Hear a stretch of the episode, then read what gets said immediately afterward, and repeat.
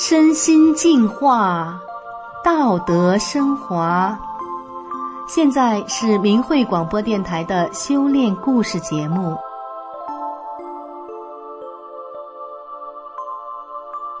听众朋友，您好，我是宋阳。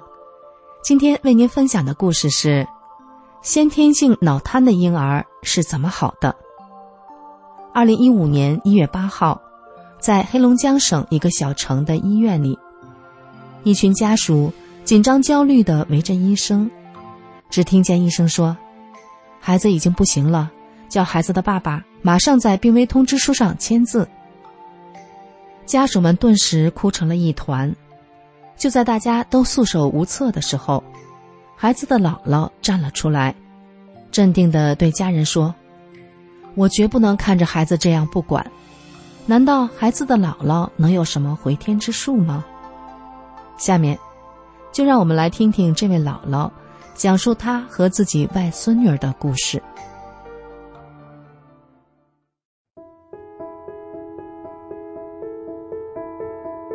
我叫马中波，家住哈尔滨市阿城区。二零一五年一月六号，我的外孙女儿出生了。可是，孩子出生后极为反常，一直没有哭，直到第二天天亮还在睡觉。糖水送到他嘴边，他也不知道吃。医生给孩子做了全面检查，结果确诊孩子是先天性脑瘫，大脑发育不全，而且还有个像鸡蛋那么大的脑瘤，已经确定了是个残疾孩子。检查结果出来当天还没到中午，医生就匆匆忙忙把我们所有的家属都叫到跟前说：“孩子已经不行了，叫孩子的爸爸，也就是我女婿，马上在病危通知书上签字。”女婿全家要求马上转院到省城哈尔滨，医生说：“不行了，已经来不及了。你家的孩子已经到不了哈尔滨了，而且越移动他死得越快，他会出现心衰猝死。”医生还说：“我女儿春雨以后也不可能再有小孩了，即便怀孕了，孩子可能没等出生就会死在肚子里。”现在这个孩子的出生已经是个奇迹了。的确，女儿在这之前已经流产两次了，这次总算把孩子生下来了。谁知医生却说孩子的命保不住了，这对我们全家人来说简直是晴天霹雳，好像天塌下来一样，全家人都哭了。只有躺在产房里的女儿还蒙在鼓里，对孩子的事儿一无所知。眼看着小孙女儿只有等死的份儿了，我说：“我绝不会看着孩子这样不管的。”女儿的婆家人问：“那你还有什么办法？”我说：“我是练法轮功的，法轮功是佛法修炼，无所不能。我要求我师傅帮帮孩子，我现在就想给孩子听师傅的讲法，你们婆家人让不让？”婆家的几个姨和女婿坐在一起商量，最后认为，我这个姥姥也是一心为了救孩子，反正都这样了，就别拦我了，想听就给听吧。我娘家的人听说我要给孩子听师傅讲法，却开始极力阻拦：“得得得，你可别整那没用的事儿了，孩子都已经这样了，你听啥不也没用吗？再说，那么小的孩子能听懂个啥？”还不让婆家人笑话你。这时，我想起了前两天做的一个梦，我梦见了我女儿那死去多年的婆婆。其实我压根儿没见过我这个亲家母，也不认识她。在梦里，她对我说：“春雨这两天要生孩子了，你要和他好好照顾好那个孩子。”当时醒来，我就觉得奇怪。就给女婿打电话，描述梦中的情景和他母亲的模样。女婿说：“我说的都对。”想到了这个梦，我更加相信我和孩子有缘，我一定要求助法轮大法救救他。孩子在七楼的病房，而女儿在六楼的产房里。我和女婿去六楼看女儿的时候，女儿说：“妈，太吓人了，我做了个可怕的梦。”梦里，我抱着孩子在前面跑，一个男人拿着大刀在后面追，非要砍孩子。我和女婿听了都非常惊讶，我们互相看了一眼，又互相摇摇头。因为我女儿春雨对孩子的事儿还不知道呢，我想肯定是另外空间那个债主想要了孩子的命。此刻我明白，女儿的婆婆托梦给我，是她早就知道孩子会有危险，她知道我是修炼法轮大法的，所以特意找我让我照顾孩子。我丈夫当天下午赶到了医院，了解了全部情况后，知道医院已经没有任何办法了，就无奈的对我说：“快点把你那广播给孩子听听吧。”丈夫指的是存有李洪志师傅讲法录音的播放器。丈夫虽然不修炼，但是他曾经亲眼目睹我修了法轮大法之后，股骨头坏死和乳腺癌都痊愈了，所以在绝望的时候。他也想起了大法，对大法抱有一线希望。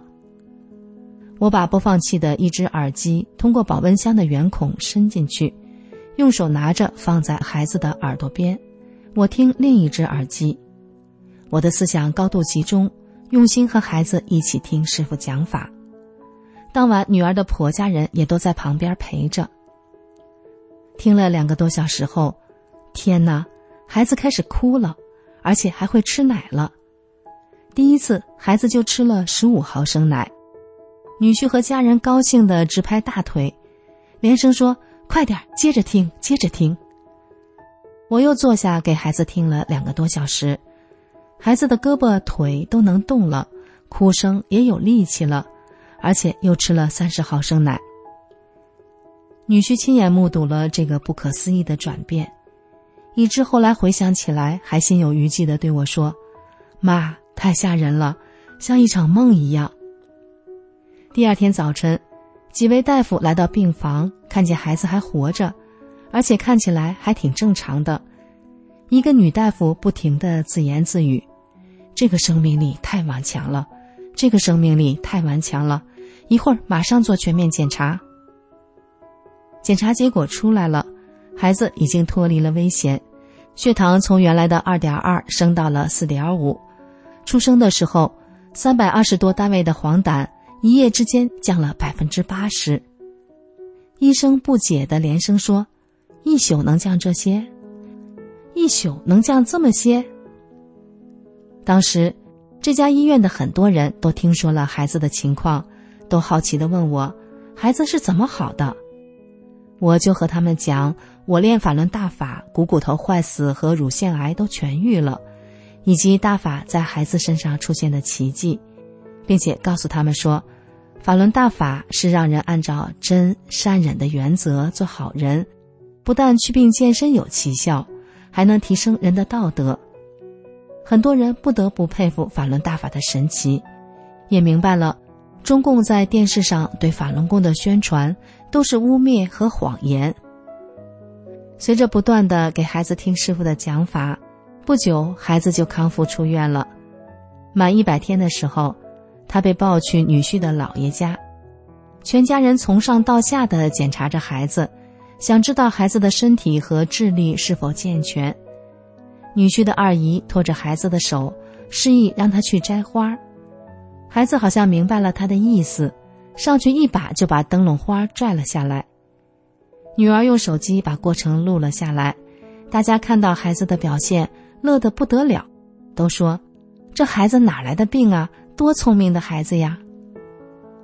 第二年端午节聚餐的时候，婆家人又想测试一下孩子，其中一个人先给了孩子一块炖好的猪蹄，让孩子用左手拿着，又拿一块猪蹄让孩子用右手拿着，接着又拿了一块给孩子。孩子见没法再拿，就干脆把一块猪蹄塞到嘴里叼着，腾出的手去拿第三块。这个聪明的举动把大家乐得不得了，谁也不再担心孩子有问题了。亲友们对孩子类似的测试，在这一年当中有过许多次，从检查翻身、会坐、会爬、会走、会说话，从身体到智力，发现孩子一切正常。亲友们彻底服气了。我娘家的大嫂，原来怎么也不相信法轮大法，通过孩子的事儿，这回她彻底服了，经常念法轮大法好。她也告诉家人都念法轮大法好，还经常和别人讲。由于法轮大法的神奇再一次展现在我们家，看着活泼可爱的外孙女儿，我丈夫对大法更加坚信了，对大法师傅发自内心的尊敬和感恩。一次，丈夫在食品店，有个人因为受中共的谎言宣传，对大法师傅不敬。丈夫听了后，当时就急了，质问那个人说：“法轮功咋的了？坑你了还是害你了？”法轮功哪儿不好？来来来，你说说，让大伙听听。今天你说不明白就不行。看那人也说不出来啥，丈夫接下来就详细描述了外孙女的神奇故事。那个人听了之后哑口无言，在场的人也都心服口服。听众朋友，您听完这个故事有什么感想呢？如果您能静下心来。好好了解一下法轮大法的真相，也许迷蒙中寻寻觅觅要找的机缘就在身边。真心祝愿有缘人都能找到心灵的港湾，获得真正的健康和幸福。好的，今天的故事就为您分享到这里，感谢您的收听，我们下期节目再见。